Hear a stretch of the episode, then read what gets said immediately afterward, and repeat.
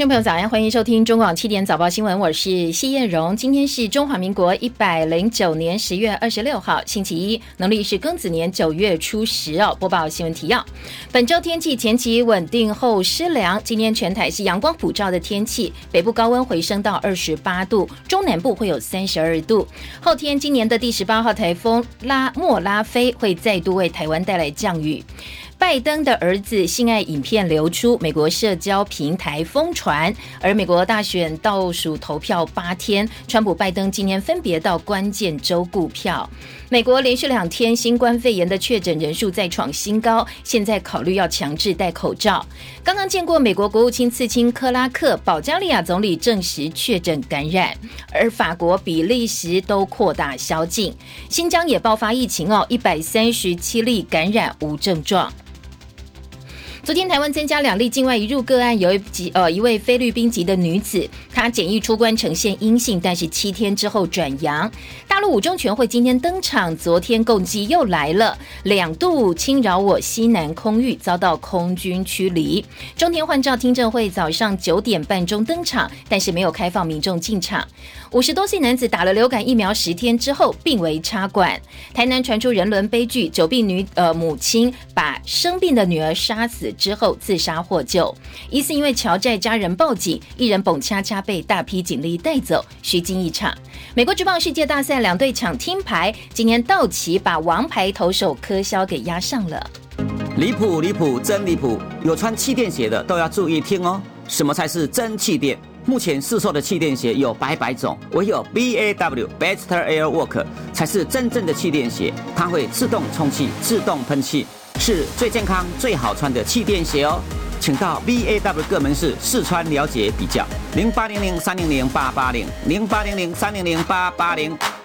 好，欢迎回到七点早报新闻现场，我是谢燕荣，又是一个星期上班上课开始啊。照例先来关心天气，呃，本周天气前半段跟后半段似乎会有点差别。另外呢，秋天最后一个节气霜降已经过去，哎，本来说按照节气的观点，霜降过了之后，台风季就结束了。不过昨天生成了今年第十八号台风莫拉菲，到底这个台湾对台湾天气呃会有什么样程度的影响哦？请教的是预报员关心平先生，预报员早安，主持人早，跟众朋友。大家早，那天气确实是分成两段哦。那至少在今天一路到二十八号的这段期间，看起来是一个东北季风减弱的情形。温度在白天呢是稍微有一点回升。那温度在北台湾这边呢，其实白天高温可以来到二十七到二十九度左右。中南部地区其实没什么差别，留意的是日夜的温差变化。清晨比较凉点，那中午的时候比较闷热一些些。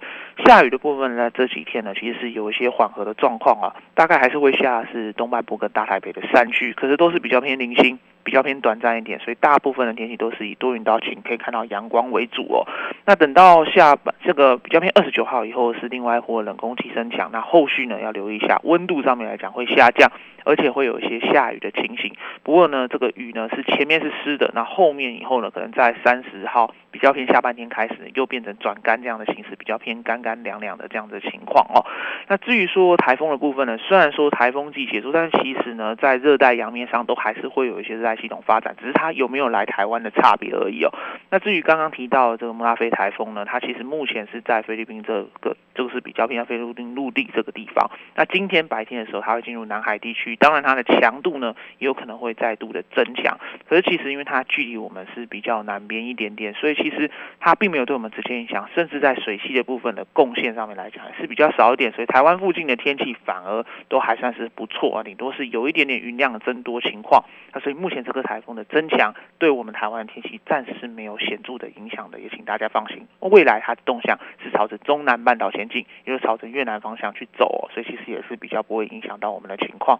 以上资料由中央气象局提供。好，请教一下关先生哦，就是呃这一波降温在后半段的天气变化。上周我看到有些预报是说，哎，会蛮有感在温度方面特别低温哦。请问大概幅度会差别多大呢？哎，目前看起来最低温的时间可能是二十九号开始，就是有些降温，因为湿的话会比较凉一点点。但不过最低是在三十一号，因为它变得比较干冷，干冷的话就是有一些辐射冷却现象。最冷的时候大概中部以北东半部呢，大概是十九到二十一度。那局部沿海空旷地区可能会更低温，就在十七度上下；南部地区则是在二十一到二十三度左右。好，谢谢关心平先生的提醒啊，也提供给大家参考。可能比较薄的外套已经撑不住了，稍微保暖一点的衣服要找出来喽。目前台北温度二十三度，台中二十三度，台南二十三度，高雄二十六度，宜兰二十二度，花莲二十三，台东二十三度，外岛澎湖二十三度，金门二十度，马祖现在也是二十度。好，北部因为呃连续几天的降雨，所以翡翠水库蓄水量已经回升到百分之七十五了，石门水库百分之四十九，呃，差不多可以相对稳定的供水。南部增文水库的蓄水率则还是在三成以下的低档水位，所以民众还是要保持节约用水。台中一名五十一岁林姓男子第一次打流感疫苗十天之后，陆续出现手脚发麻、四肢无力、自律神经失调、呼吸急促困难等等现象，后来送到加护病房插管治疗，有生命危险。台中市卫生局并没有排除这是疫苗造成的，什么样的可能性都有，已经回报给疾管署，由疾管署来进行后续的处理。卫福部立丰原医院表示，经过抽脊髓液来化验，确诊这名男子罹患的是急性多发性神经炎，或者是叫做格林巴利症候群的一种罕见疾病。现在造成疾病的原因不明，初步排除是病毒或细菌引起。目前正在进行的是疫苗化验。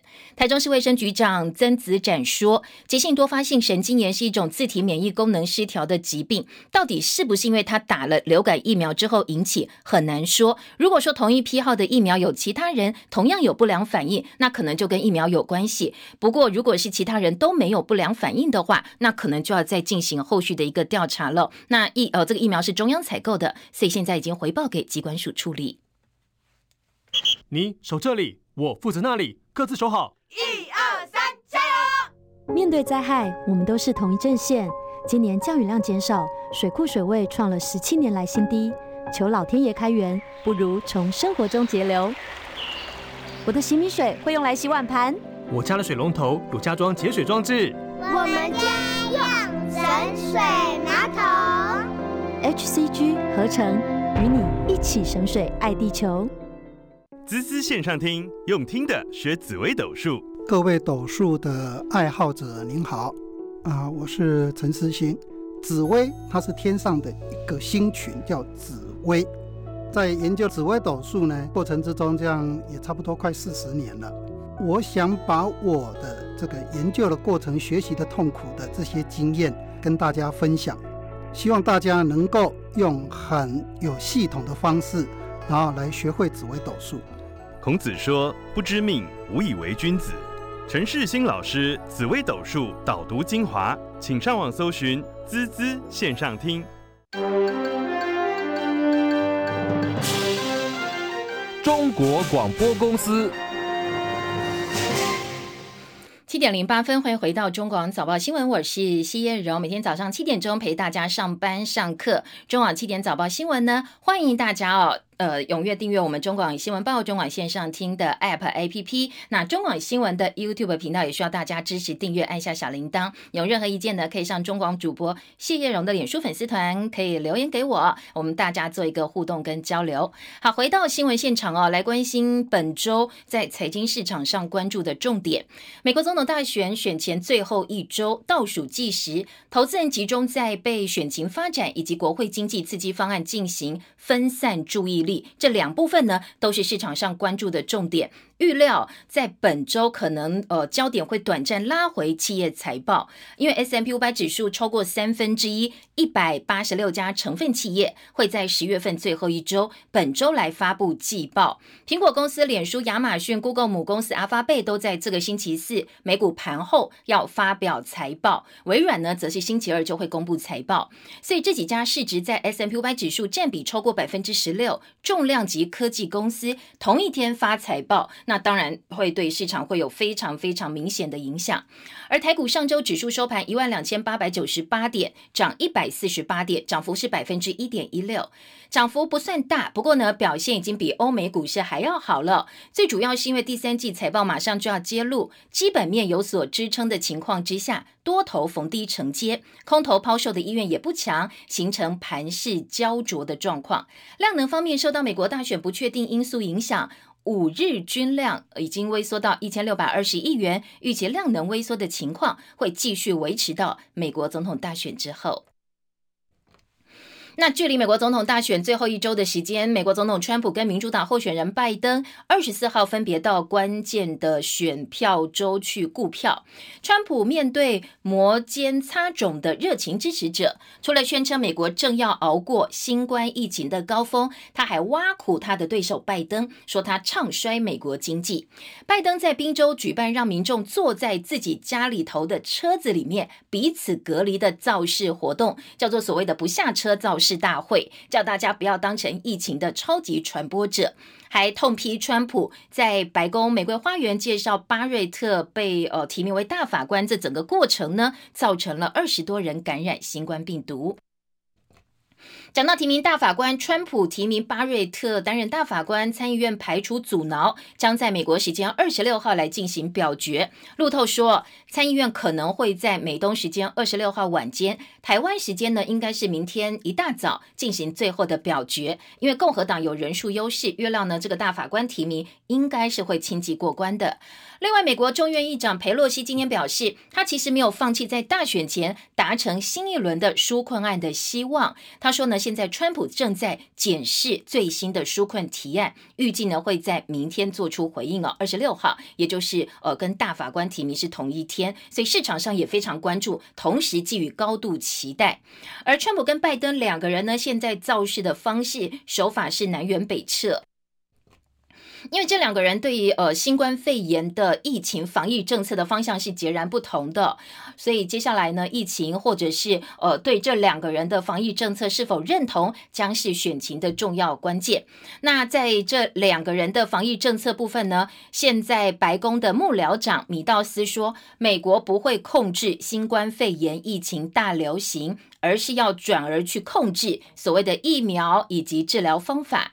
他说呢，呃，这个新冠肺炎就好像是流感一样的传播性病毒，所以呢，川普政府正在努力确保说，一旦你被感染之后，有适当的一个缓解因素，不管是治疗，不管是疫苗或任何的方法，确保人民在染疫之后不会送命。不过，当然，民主党的这个拜登是完全不认同的，他痛批这是向疫情举白旗投降。他说呢，川普放弃对抗新冠肺炎疫情，这是坦率的承认。从这个疫情的危机开始，他采取的策略就是错的，就是举白旗投降，而且忽略他哦。那拜登的副手贺锦丽则说，川普已经承认对抗疫情失败。拜登从一开始也是有相同的质疑，他批评这个米道斯白宫把新冠肺炎比喻成流感，说这是呃美国历史上任何一位总统、任何一个政府最大的挫败。好，另外，纽约前市长朱利安尼声称，拜登的儿子杭特他送修的笔电硬碟当中有很多私密的影片。那流亡美国的大陆商人郭文贵，在他经营的新闻网站前天公布了相当多支，宣称是。拜登儿子杭特的性爱影片，影片当中确实有一个长得很像杭特的男子跟无数名女子发生了这个性行为，但是外界无法确认这个影片到底是真的还是假的，有没有经过剪接，也没有办法证实影片的来源。美国媒体甚至爆料说，杭特笔电的照片当中有个女生只有十四岁，而且呢，她的身份她是拜登长子的女儿。那所以呢，看完这个影片之后，已经。有白宫记者向警方报案了。网站上说，这是大陆共产党所谓“蓝金黄”计划的冰山一角，指控中共利用这些呃贪图大陆财富的西方政商名流跟他的家人，透过掌握而且偷拍他们跟女性或者是毒品相关的影片来进行要挟，迫使他们出卖自己的国家跟人民，甚至出卖国家安全来配合中国大陆统治全世界。当然，这是呃这个新闻网站上的这个报道。到目前为止哦，拜登当然是。驳斥，但是并没有提出进一步的呃澄清或者是说明。好，在国际上的这个示威现场，今天的焦点呢聚焦在泰国以及白俄罗斯哦。我们先来关心泰国的示威，反政府示威活动，昨天礼拜天又上街头抗议，而且计划今天下午要游行到德国驻泰国大使馆递交请愿书，要求调查长期旅居德国的泰王治国的合法性。特约记者切海伦的报道。泰国反政府示威持续，原本示威者要求总理帕拉育在二十四号晚间十点前辞职，没有获得帕拉育的回应。于是周日，示威者再次号召民众走上街头。示威者下午到曼谷市中心集会，准备示威到晚上八点，但是警方要求示威民众在傍晚五点解散。政府发言人表示，不会对示威群众使用武力，呼吁民众保持和平，尊重法律。先前帕拉育拒绝下台，表示要在法律框架下解决问题，直到入夜。示威者持续聚集，准备延长集会。示威者预计在周一下午要游行到德国驻泰国大使馆递交请愿书，要求德国说明泰王瓦吉拉隆功长期旅居德国，在德国行使权利是否违反德国法律。王室改革也是泰国反政府示威浪潮的诉求之一。示威者宣称要将泰国带回真正的君主立宪政体。先前，德国外长马斯在德国议会曾经表示，泰国的政治行为不应该在德国领土进行。行，德国永远反对在德国处理他国事务的宾客。特约记者戚海伦报道。好，稍早提到白俄罗斯，另外有一个抗议现场哦。白俄罗斯总统卢卡申科拒绝下台，礼拜天超过十万人再度走上首都明斯克街头示威，希望他下台哦。反对派还威胁说，如果这个呃卢卡申科不下台的话，接下来就要全国大罢工。特约记者切海伦的报道。从八月九号白俄罗斯总统大选结束，卢卡申科宣称以超过八成的得票率获胜，国内外质疑选举不公的声音始终没有停过。白俄罗斯连续十一个周末出现示威活动，政府也频频出动镇暴警察镇压。先前反对派领袖季哈诺夫斯卡娅发出了最后通牒，要求卢卡申科在二十五号之前辞职，否则除了示威也要动员全国罢工。虽然季哈诺夫斯卡娅目前流亡立陶宛，但仍然获得大批民众支持号召。示威群众高呼罢工，挥舞红白色反对派旗帜。首都有十二个地铁站关闭。根据报道，有两名记者在示威前就遭到了拘捕。当局使用眩晕弹或是催泪瓦斯，试图驱散抗议群众。先前，美国国务卿蓬佩奥曾经与卢卡申科通电话，希望当局释放包括美国公民在内的所有示威者。华府也表示将支持白俄罗斯人民的民主诉求。特别记者戚海伦报道。那全球疫情焦点部分呢？昨天台湾又增加两起境外移入的新冠肺炎个案，分别来自菲律宾、美国。其中来自菲律宾的女移工，她隔离检疫出关的裁检是阴性哦，完成了七天自主健康管理之后，中介安排自费裁检，没想到转阳性了。疫情指挥中心说，类似的案例时阴时阳，或者是由阴转阳，大概有五十四件。但是呢，因为本来新冠肺炎的案例就常常阴阳不定，那阴阳。不定的个案进入社区没有传染力，所以呢，认为呢，大家不要太紧张。另外，大陆新疆克什昨天验出了一百三十七例无症状的感染者，都跟前一天病例呃他的父母所在的工厂有关系，所以当地已经启动一级的。应变措施，中国国家卫健委呢也已经派工作小组到新疆去协助防疫工作。西班牙现在出现了第二波疫情，宣布全国进入紧急状态。而保加利亚总理呢已经确诊新冠肺炎了，不过他说他的病况很轻微。比较尴尬的是哦，他跟这个美国国务卿这个呃科拉奇才刚刚见过面。而意大利增加两万一千两百七十三起的确诊个案，这是单日通报新高。所以从今天起报。不过，酒吧、餐厅从傍晚六点钟之后就不能够营业了。电影业跟这个电影院跟健身房呢，则是通通强制关闭。今天白天的新闻重点：大陆第十九届五中全会从今天起到二十九号将在北京召开。各界普遍认为，在西方围堵疫情反扑，加上呃经济迟滞的情况之下，那习近平的双循环主张可能是今年是呃这个所谓呃第十九届五中全会的核心理念。那在官方未来五年要怎么样，在经济环境不是很有利的情况之下，加上进出口受到疫情影响，提振内需跟消费，达到所谓双循环当中的内循环，也是五中全会这个外界关注的重点之一。国防部昨天晚间发布攻击骚扰我空防动态，有一架中共运八反潜机进入我们的西南空域防空识别区内活动，空军按照惯例派遣空中巡逻兵力应对，实施广播驱离、防空飞弹追歼，而这也是攻击这个月第十五次进入我们的防空识别区，同样也是国防部九月十七号创设共机动态发布机制之后。第二十三度共机呢骚扰我们空防的记录，其实共军呃这个共机要频频扰台，连深夜都没有放过。前天深夜十一点钟之后，台南空军基地两架金国号战机紧急升空，轰隆轰隆的巨响把好多台台南人从睡梦当中惊醒。昨天空军的官员证实，共机前天深夜又在我们的防空识别区西南角外绕飞，台南联队的两架金国号战机立刻升。空警戒，那当地的居民也非常挺国军哦，说虽然呢被这些轰隆轰隆的巨响吓醒了，但是大家知道没有事，我们的国军不会在半夜升空去扰民哦，所以大家都体谅国军的辛苦，支持大家捍卫台湾的领空。台湾光复七十五周年，国民党呢，就算财务非常的困窘，还是借了一百万来扩大纪念。不过被民进党批评说，大陆也在扩大庆祝台湾光复，说国民党是唱和中共。昨天呢，呃，国民党的前主席也是前总统马英九，跟现在行政院长苏贞昌彼此呢有相当激烈的言辞交锋。尤其当过总统的人讲话，最好能够以台湾的利益为优先。同时尊重台湾人民主流民意，注意这一块土地的历史跟人民的感情。说我们跟对岸唱和，这叫做莫名其妙。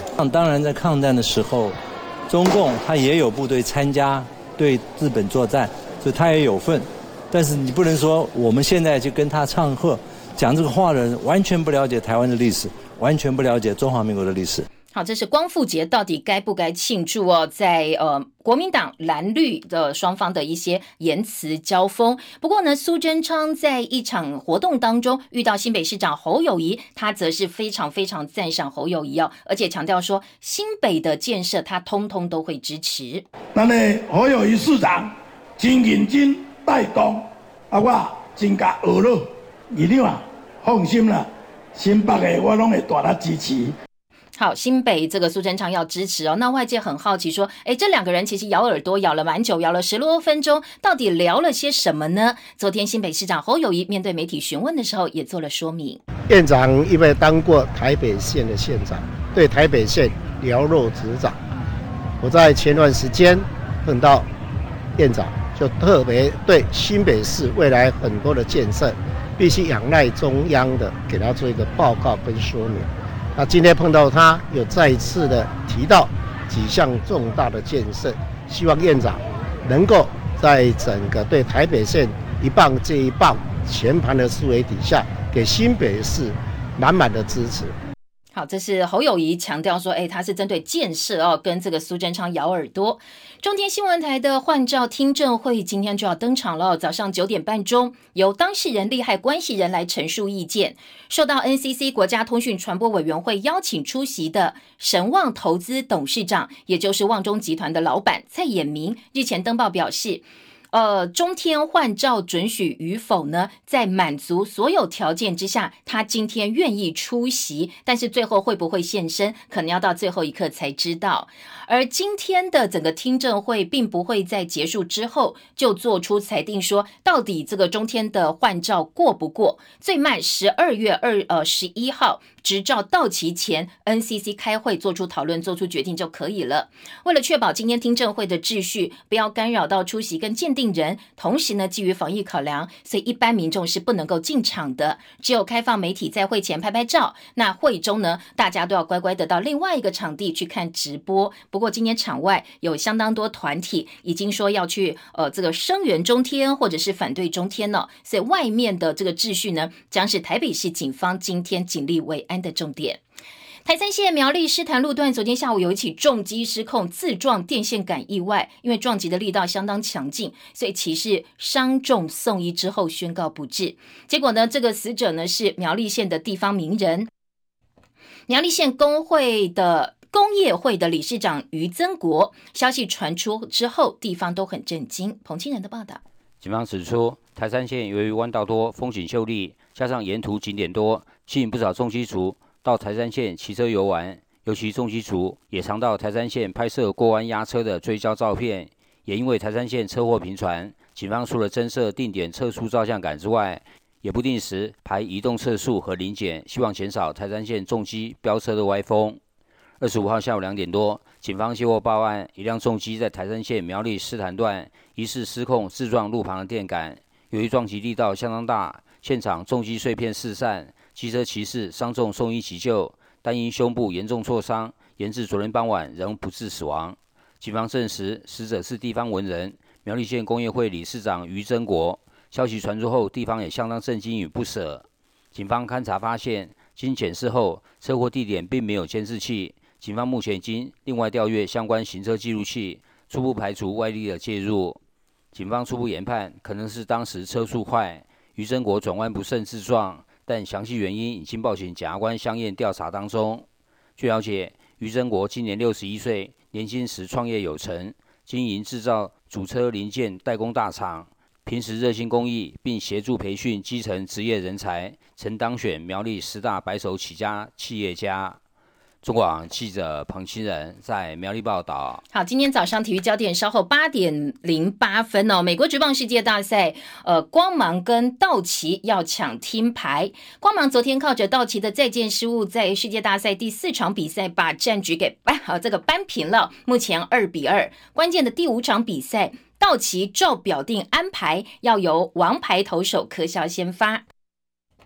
柯肖在今年的世界大赛第一场比赛对光芒缴出了六局被敲两支安打掉一分的。优质先发，而且还有八 K。今年季后赛四场先发拿下三胜一败，防御率二点八八哦。二十五局当中投出了二十八次的三振，被上垒率只有零点八四。那跟过去呃他在这个季后赛的表现很不一样哦。所以今天呢，呃柯肖有没有办法帮道奇拿下关键的这场胜利？外界都是拭目以待的。好，七点二十六分，我们要稍微休息一下广告之后回到现场。中网七点早报新闻的第二段，我们要来读。报纸新闻喽，不要走开哟。在二零零二年，李家同校长成立了博幼基金会，不要让贫穷的孩子落入永远的贫穷之中。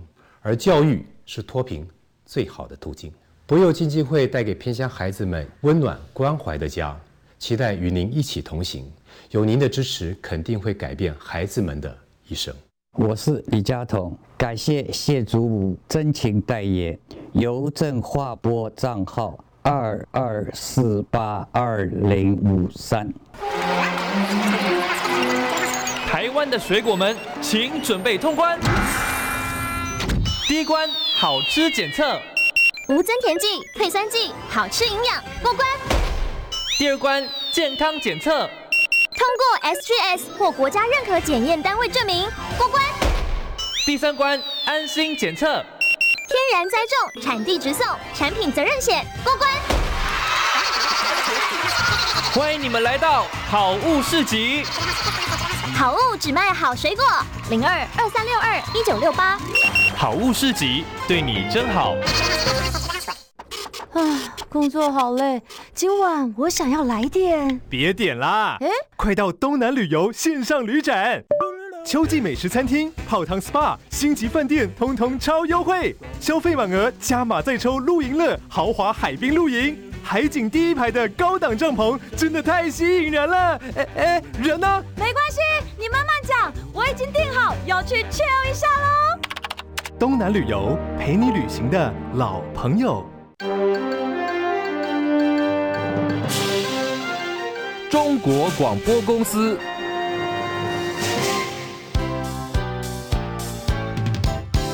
中广早报新闻。好，七点二十九分，欢迎回到中广早报新闻现场，我是谢叶然。我们第二阶段要告诉大家，今天早报头版内页的新闻焦点。呃，翻开今天国内的综合性报纸、财经报纸哦，七八份报纸翻开来，头版头条没有一条是雷同的，就是下半版面的新闻呢。其实大家的取材经过一个周末之后，也各有这个重点，所以我们直接来听听看，今天在头版头条哎安排了哪些重要的新闻，告诉大家。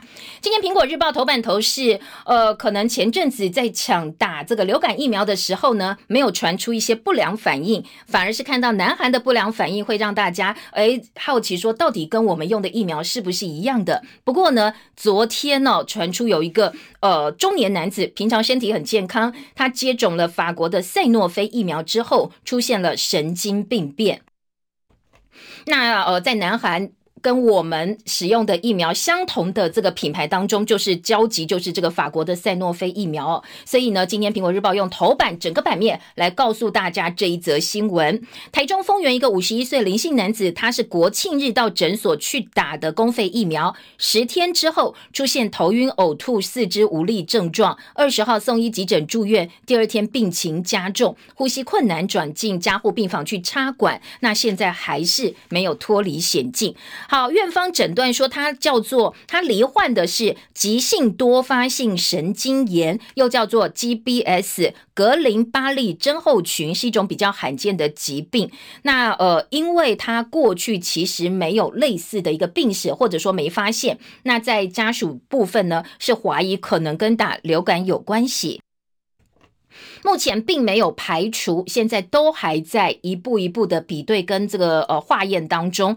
那今天呃，在苹果日报另外有写到说，本来家属以为是感冒，第二天就出现吞咽呃吞咽困难，插管之后意识还是。昏迷的那我们的呃这个疾管署的说法，副署长庄仁祥说，这名男子接种赛诺菲疫苗，呃，并没有列在先前我们说有十二例严重不良反应的事件当中，是不是有其他人打了同一个批号的赛诺菲疫苗，出现了一些不良反应或是类似症状，现在都还在厘清当中。那当然也有可能是后面其他的感染所造成的。今天，呃，在苹果日报，另外呢，也特别提醒说。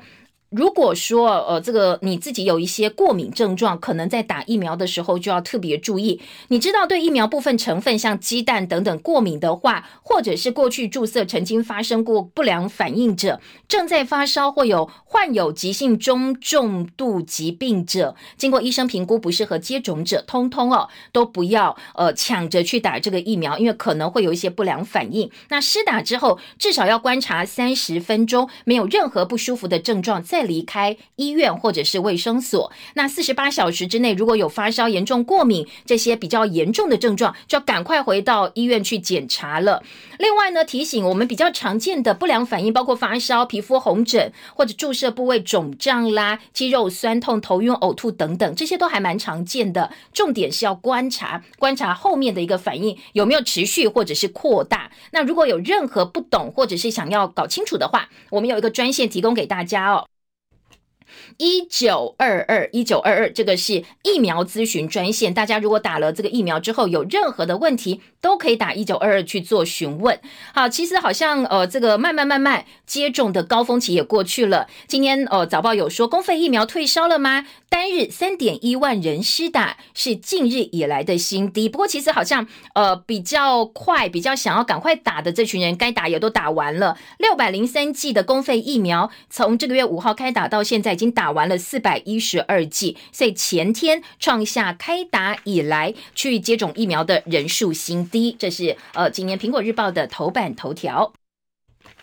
另外，《自由时报》今天头版头继续关心这个健保的议题哦，说旅外回台一年狂用健保两百二十五万元，两百二十五万。那除籍退保之后，要回台湾再加保。那过去一段时间，很多人都把焦点放在这群人的身上，同时说要追缴他们不在台湾的一些健保费啦，或者是说要求你付保必须要什么样的条件，都持续在讨论。今天《自由时报》头版头条的重点是旅居海外国人。不用按月缴健保费回台湾加保付保，就可以比照其他国人使用健保，长期以来引发了一些不公平的质疑。卫福部最新统计更发现，停保付保人数有逐年增加趋势。二零一八年除籍停保再回国加保者有二点五万人，另外有人在加保一年内看病就花了两百二十五万，当然我相信这是比较极端的数字哦。另外有人在加保一年内。看病用掉健保的这个费用呢，是国人平均使用健保三万块的七十五倍。那当然，现在使用健保有些是出国没有满这个六个月。应该缴交所有的保费。如果你是六个月没满两年的话，就可以办停保，停保期间是不必缴保费的，回台之后再付保就可以了。那中间的保费就不追缴。不过，呃，最近呢，在卫福部长陈时中抛出要把海外收入纳入保费计算之后，可能接下来停保复保的规定会不会做调整？呃，外界也都在看哦，看接下来的政策定调。今天在自由时报的头版当中说，如果真的要把海外收入纳入我们的保费计算的话，财政部必须要协助掌握国人海外收入跨部会研究。如果要追回停保期间的保费，涉及样态很多。不容易，年底前会讨论健保费率是不是应该调涨，也可以评估纳入扩大费基来加以讨论。另外，今天在自由的二版也说，一届提倡在台湾居留少于一百八十天的话，就要依照缴税证明来付健保费。长期旅外生病回台，透过保费调整来彰显公平性。那设下一些使用的障碍之后，希望能帮健保的支出可以省一点哦，可以节省健保的支出。好，另外在呃今天的。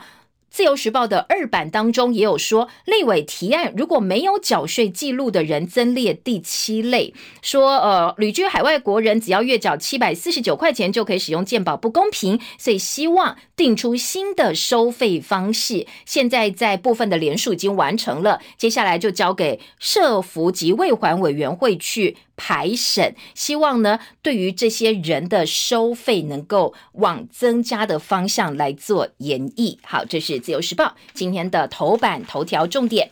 自由头版下半版面的新闻焦点还包括我们的政府机关被害近三年有一千七百零九件，说呢我们在防骇客部分好像做的呃真的是不够哦。这是自由时报引述的一些数据。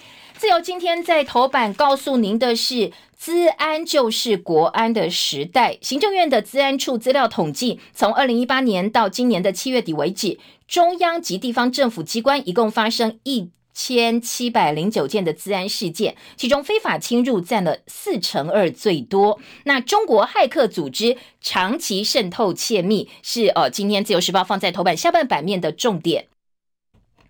说呢，其实呃，这个台湾面临的治安威胁，大部分都来自中国大陆。调查局八月就曾经揭露，大陆的骇客组织试图要窃取我们的机密资料，还有个人的资讯，以非法入侵跟网页攻击作为最大宗，包括了呃这个一些恶意的电子邮件啦，或者是说去盗取账号，去刺探电脑里头的一些机密资料。这是呃自由今年头版下半版面的重点。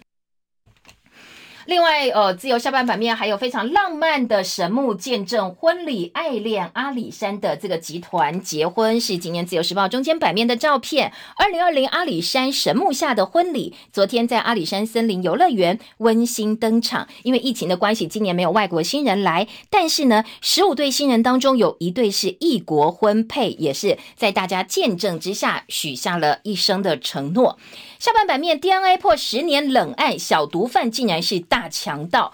彰化一个四十二岁男子，他帮人跑腿运毒，被警方抓到之后，本来以为抓到是一个小毒贩，没想到 DNA 一验发现，哎，他竟然是呃先前呢有一件冷案子上的安全帽衬垫 DNA 跟这个小毒贩是一样的，就一进而侦破了他涉及十年前辣椒水黄金项链强盗案。说呢，先前台中男呃坛子有一个理发店。发生强盗案，女设计师被歹徒用辣椒水猛喷，喷的眼睛呛不开来，就赶快去把他脖子上的这个金项链给抢走。那本来这么多年了，呃，以为找不到人，没想到，哎，现在技术不一样喽，科技侦办案件，查了一下 DNA，发现，哎，这两个符合，就进而追查，又破了一个没有意料之外，应该是意料之外的案子被侦破了。今天在自由时报的头版下半版面有告诉大家这一个这个故事。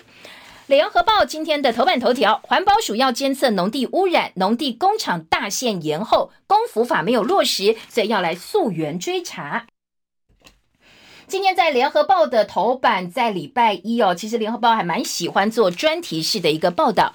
今天要告诉大家的是，工厂管理辅导法去年修正通过，农地工厂大限延后二十年。不过经济部的态度非常的消极，农委会也不想管。呃，本来这个保护农地是农委会的责任哦，但是我们的农委会呢，呃，应该还蛮忙的，所以这件事情呢，其实一直都没有展现说他们应该要。呃，展现出来的一个魄力，所以接下来为了防止工厂废水流进灌溉渠道，污染农田，进而影响到你跟我，我们大家会吃这些农作物，那健康就受到威胁。所以环保署跳出来要设置预警机制，及时监测灌溉系统是不是含有重金属这些污染的物质。如果发现超标的话，就要及时通知停灌或改灌，而且循线追查。排放污水的凶手，目前锁定的是彰化、台中跟呃桃园。灌溉水质，接下来呢，可能也会公开上网，让大家都可以看得到。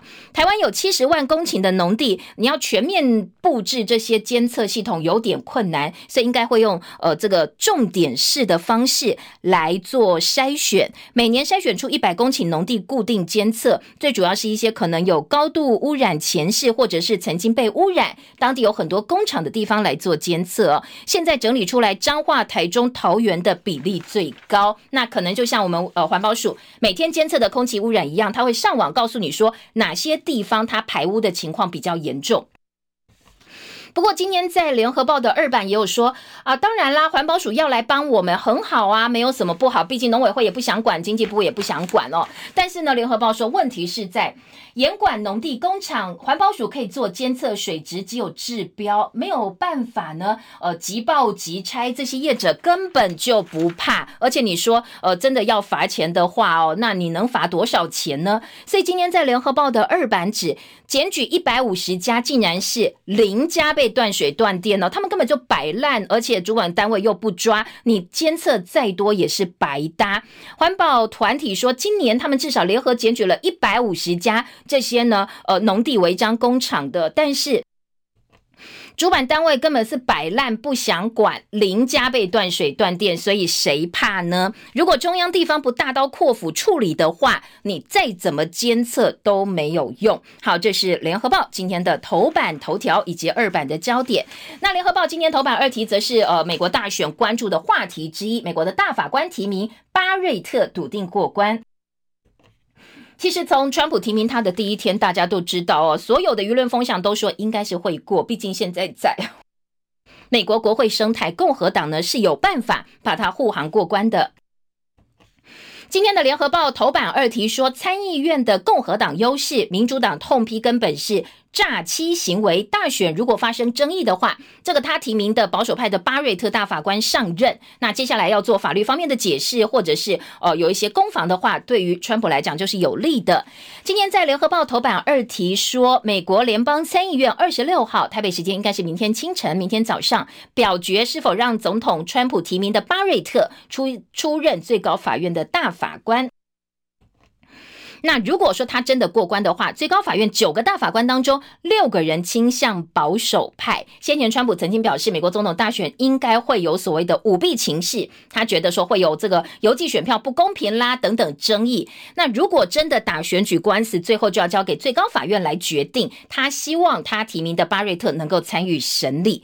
所以呢，呃，大家说啊，那这样子不就是摆明他是来帮你做这个选举官司的？所以民主党批评说，你在大选前。让他过关根本就是诈欺哦，应该在选后再来提名，因为过去其实呃这个从来没有一个大法官是在这么接近总统大选投票日获得参议院通过的。这是联合报今天的头版二题关注的重点。讲到美国总统大选，今天各个报纸的内页其实呃都有相当多的一个报道哦。我们直接先来听，今天自由时报三版，苹果日报五版，那中国时报是七版，联合报是提版到头版二题。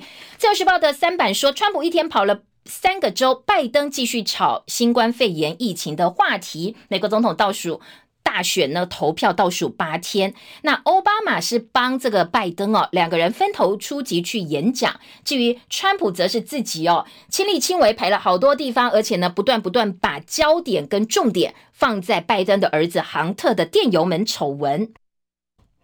川普炮轰拜登是为他的儿子奋斗。那当然，呃，在民主党部分呢，现在民调明明是领先的，所以他们不希望被逆转，说希望蓝海淹没红潮，就像台湾有蓝绿对立，那现在呃，民众党被认为是白色。那在美国呢，他们的民主党是蓝色，共和党是红色，所以他们希望有所谓的蓝海战胜红潮这样一个说法。而在呃，苹果日报则是川普炮轰拜登家族是人形的吸金机，说通通跑到大陆去拿大陆的好处去吸钞票。拜登则呛川普帮大银行赚中国的钱，所以讲来讲去哦，美国人都想赚老公的钱，想赚中国的钱，这部分好像也没什么好避讳，只是说你赚钱的方式是合法还是不合法。另外，在苹果日报今天的五版呢，有说说呢，呃，这个在。纽约提前投票部分呢，已经很多人完成。昨天又好上千人去大排长龙。至于逃往美国的大陆商人郭文贵，在他经营的新闻网站上公布了多支宣称是杭特的性爱影片。当然，这个真假不知道。但是呢，呃，在川普部分或者是挺川派的川粉部分，则是把这个部分呢是呃做相当相当多的诠释。好，另外在疫情，当然呃，这个又有个幕僚确诊，潘斯跟夫人是。采阴性，外界质疑白宫的措施是不是够严谨？因为潘斯的幕僚长休特他已确认的新冠病毒，也是潘斯团队几周以来第四起的确诊个案。不过稍早在七点新闻也说了。川普现在摆明我没有要来防堵疫情喽，我要告诉你说，我有疫苗，我有药，你就算被传染也没关系，我会治好你哦。所以他们现在的防疫策略跟方向是主打这个，呃，把这个呃新冠肺炎跟流感来做一个等号，告诉大家不用怕，也不用花这么多的钱去做防堵，大家可以恢复经济，我们只要能够治好，不会死掉就可以了。好，这个是呃防疫政策部分的一些差别。另外，在呃今天的联合报三版说，如果川普输的。话呢，对共和党来讲会非常非常的糟糕，因为如果川普没有拿下总统，搞不好他们连现在在参议院的呃优势跟主导权都会通通被民主党给拿下来了。而中国时报今天的国际新闻版是福斯在爆料，贺锦丽涉嫌陆气交易，说呢这个贺锦丽自己也有问题哦，说呃他在重点跟这个大陆企业华信能源的商业往来上。贺锦丽也在名单上，是重点接触的人士。好，这个是今天在各个报纸哦，针对呃这个美国总统大选呢部分的这个话题，当然没有办法通通告诉你哦。如果有兴趣的话，今天白天持续还会有非常非常多的焦点，锁定我们中广频道，我们来听及时的新闻报道。继续呃，回到今天早报的头版头条，《中国时报》。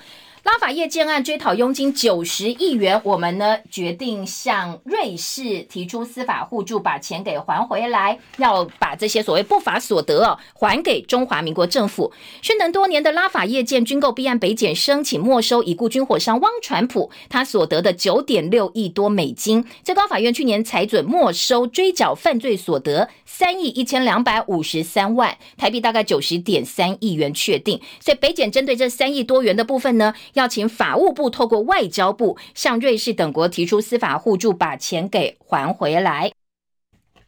这个号称哦最大军购丑闻，过去呢阿扁政府说，哎，就算动摇国本，我也要办到底。记不记得还牵涉到尹清峰的命案？不过好像。后来也是不了了之哦，并没有真正的呃所谓动摇国本，告诉我们什么样的一个真相。不过呢，在过程当中，包括前总统李登辉、前参谋总长郝柏村，通通被传唤作证，所以引起了呃过去在司法新闻部分很大很大的关注。那追诉期马上就要满了，将在二零二三年、二零二四年部分的案情追诉期满，所以在追诉期满之前呢，我们赶快把钱要回来吧。这是呃今年中国时报的头版头条，中时头版下半版面。继续帮今天的新闻焦点旺中集团哦，这个中天换照的听证会来发表他们集团的声明。这是呃中时下半版面的广告，已经数不清楚好多天了。今天的重点是恳请 NCC 告诉我们，呃，这个所谓的我们播报过的哪一条新闻当中影响到国家安全？大陆新闻当中哪一条是假新闻？呃，中天说我们做的新闻真的比别台差这么多吗？当然，整个都是中天新闻部的一个呃质疑哦，说有严重到必须要去关台吗？旺中集团半版的广告内页呢？中国时报的四版五版仍然是呃聚焦在这边哦。四版的重点是民主体制不容终结第四权，黄年希望包容中天，主张两岸和平。这是资深的媒体人黄年他在联合报发表的专文说，中天的基本立场是反台独。民这个呃，关于呃现在的蔡政府、小英政府应该要包容一个不接受台独的主张。再来，呃，在五版则说，中天如果被关台的话，是逼人民上街头。来，立委痛批民进党是一言堂。那台湾价值，呃，许荣淑也出来说话哦，这是啊，有台湾阿妈之称的民进党前立委许荣淑，他希望能够保障第四权。好，这个是今天中国时报的报道。再来听到的是，呃，联合报他说，中天换照今天听证，蔡衍明会不会出席呢？外界很关注正反交锋，蓝营痛批前置不同立场，但是时代力量前立委黄国昌在脸书说，我们广电三法明定的制度是定期执照，而不是万年执照。中天背弃新闻专业，如果取得换照许可，就变成万年执照制度了。那当然，民进党呢？则是呼吁尊重 NCC，按照程序来做，呃，独立的判断跟处理，不要未审先判。那学者则说，你要告诉大家，你审这个换照的审查程序以及审查标准是什么？那相同的标准是不是其他的电视台也都能够做到？哦？否则呢，你恐怕难度悠悠之口。你关了一个中天，杀了一个中天，还有千千万万个中天。好，这个是今天在呃联合报的报道。那联合报呢，今天是呃把。不同的立场哦，做了一些平衡的报道，提供大家做参考。时间七点五十分，我们要进广告，广告之后回来，还有这个财经报纸以及呢内页新闻等，大家不要走开哟。运动游泳，自己的毛巾自己带，金溪水收浴巾，惊喜的金是毛巾也是浴巾，一条就好。N O N N O，浓浓。我们是社群性动物，我们都会有一种从众或者不得不从众的恐惧。可是阿德勒认为说，不是你不能够做自己，而是你有没有回到自己身心的平衡，迈向幸福的勇气。心理咨商师李嘉文说：“阿德勒的七个练习，通常那个东西出现的时候，你会不可抑制的感觉到情绪的波动、身体的反应。”觉得不能控制的喜欢、讨厌、愤怒、悲伤者。心理学博士吕旭雅说：“荣格学派的童话分析，更多有关心理疗愈的有声课程，请搜寻滋滋线上听。”中国广播公司。点五十一分，欢迎回到中网早报新闻，我是谢叶荣。好，今天的《旺报》头版头条是告诉大家，哎，中共从今天起要举行十九届的五中全会。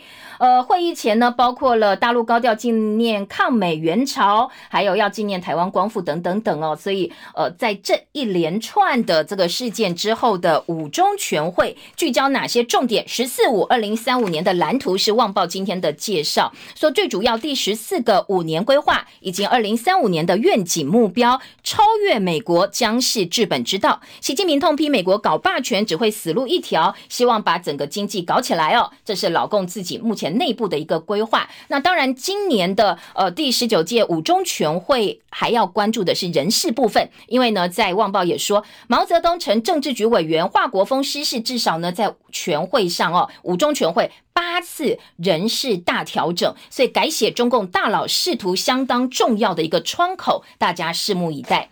好，再来听的是《工商时报》，今天开始盘中可以有零股交易喽，放在头版头条。而《经济日报》呢，头版中间版面。盘中零股交易今天正式上路，那可能有些特别要注意的事情要告诉投资朋友。以前会觉得大力光好贵，台积电现在也是贵森森的，买不起，那怎么办？买零股。那以前买零股呢，只能盘后交易，好多好多好价钱就错失了。不过从今天开始，大家呃把一些咖啡钱啦、买菜钱啦稍微省一省、攒一攒，搞不好还可以来买股票喽。说呃九点十分会出现第一次的撮合，双王台积电、大力光跟瓶盖族群都可能。能入列今天第一笔成交的个股。那证交所乐观说，零股交易次数从以前盘后一次，现在变撮合。八十九次，那零股交易的成交值成长五倍是一定有的，可能还不止哦。不过呢，投资朋友要注意哦，要善用模拟资讯，留意委托单位盯价格稳定措施，注意预收的券款，这个你要缴钱了。还有收盘价可能跟原股票不一样，大家都要先要有认识。如果想要买零股的话，另外在经济日报头版头条，新的 Mac 这个苹果电脑赶工台链总动员。说呢，苹果第一款搭载自被自制的 CPU 电脑，现在呢瞄准年底耶诞商机，带动台积电跟新兴这些出货的动能。经济下半版面以及边栏重点还包括五 G 新时代引爆车用专利大战，韩国 SK 制药上市员工一系致富，日新干线没人搭，营运惨兮兮。新的 Switch 供应链群创入列，以及三星的李健熙过世，李在镕的接班压力相当大。好，这则新闻，工商时报在头版的下半版版面有韩国三星集团的会长李健熙昏迷六年之后，二十五号过世，享年七十八岁。那当然，针对三星的遗产继承。还有公司未来的一个走向哦，各个报纸的内页财经版面都有介绍，说三星李在镕接班有三大挑战，包括了他有没有办法继承爸爸手中的股权跟税务，避免跟其他兄弟姐妹发生争端，还有打官司。另外，新三星会有什么样的变革？财经市场也很关注。而在今天的这个财经焦点报纸呢，联合报说，其实三星会长李健熙过去是张忠谋的宿敌，甚至张忠谋一再把三星列为是可。敬的对手说双方的战争没有结束，没想到李健熙就过世了。好，当然我们自己长荣过去呃家族的一些呃争产到现在没有断过，什么大房、二房、三房哦，所以来看看这些豪门财阀的这个继承，或许没有这么简单，会画下完结篇。在呃财经报纸，蚂蚁 A 股 IP 报价传每股六十九块人民币，行政院紧盯房价盘点政策工具，以及苹果 A 十五晶片传采台积 N 五 P 制成。还有本周要来看美股超级财报周，希望台北股市能够一吐闷气。继续听今天的政治话题。今天哦，《自由时报》说大陆的电侦机、中国电侦机频频扰台，国防专家说这些是来摸路的。那怎么样呢？熟悉航路之后，我们要有一些反制侦搜的战术作为，恐怕是我们必须要想清楚的。那《苹果日报》则说，共机深夜 IDF 急升空，把台南人吓坏了。深夜十一点钟，前天晚间飞鹰爆，不过民众都很有心理准备，说国军辛苦了，帮他们拍拍手，而且不怕哦，你们来吵我，因为最辛苦的。是我们的这个空军弟兄，还有再来说，呃，有上百艘的大陆抽沙船包围马祖，海上流氓盗沙一整天，新北舰驰援驱赶。那昨天苏贞昌向习近平说，不要用战争来威胁台湾哦，台湾不怕。继续在呃这个后备军改部分呢，《中国时报》有李喜明的专访，他说，呃，这个其实现在我们整个后备的制度大变革是旧瓶装新酒。他说，其实呃吴一农跟他想法不一样，虽然他们联名发出一些看法。他说吴一农太过理想了，他觉得哦，所谓后备任务跟正规部队是不一样的，后备呢应该是打带跑，而不是拿一些正规的武器给后备军人。他说这些武器保养也通通都要经费跟能力的，后备呃这个军人是搞不定的。台铁断轨吹哨者竟然被连坐挨罚。今天的苹果日报有整个版面说，呃，这个四十四公分断轨的吹哨者呢，竟然被列入惩请惩处名单。台电现在要调查了。联合报的社会焦点压力太大，病母杀死病女自杀获救，这就久病的这个悲伤哦。照顾再久，自己承受不住压力。这个病的妈妈担心走了之后没人照顾女儿，所以呢，就先把女儿杀死之后自杀。女儿已经不治了，那她自己呢是救回来了。好，今天还有一些学测的话题在联合报，如果有兴趣可以早来看一看，或者是上谢叶荣的脸书粉丝团。我们明天见喽，拜拜。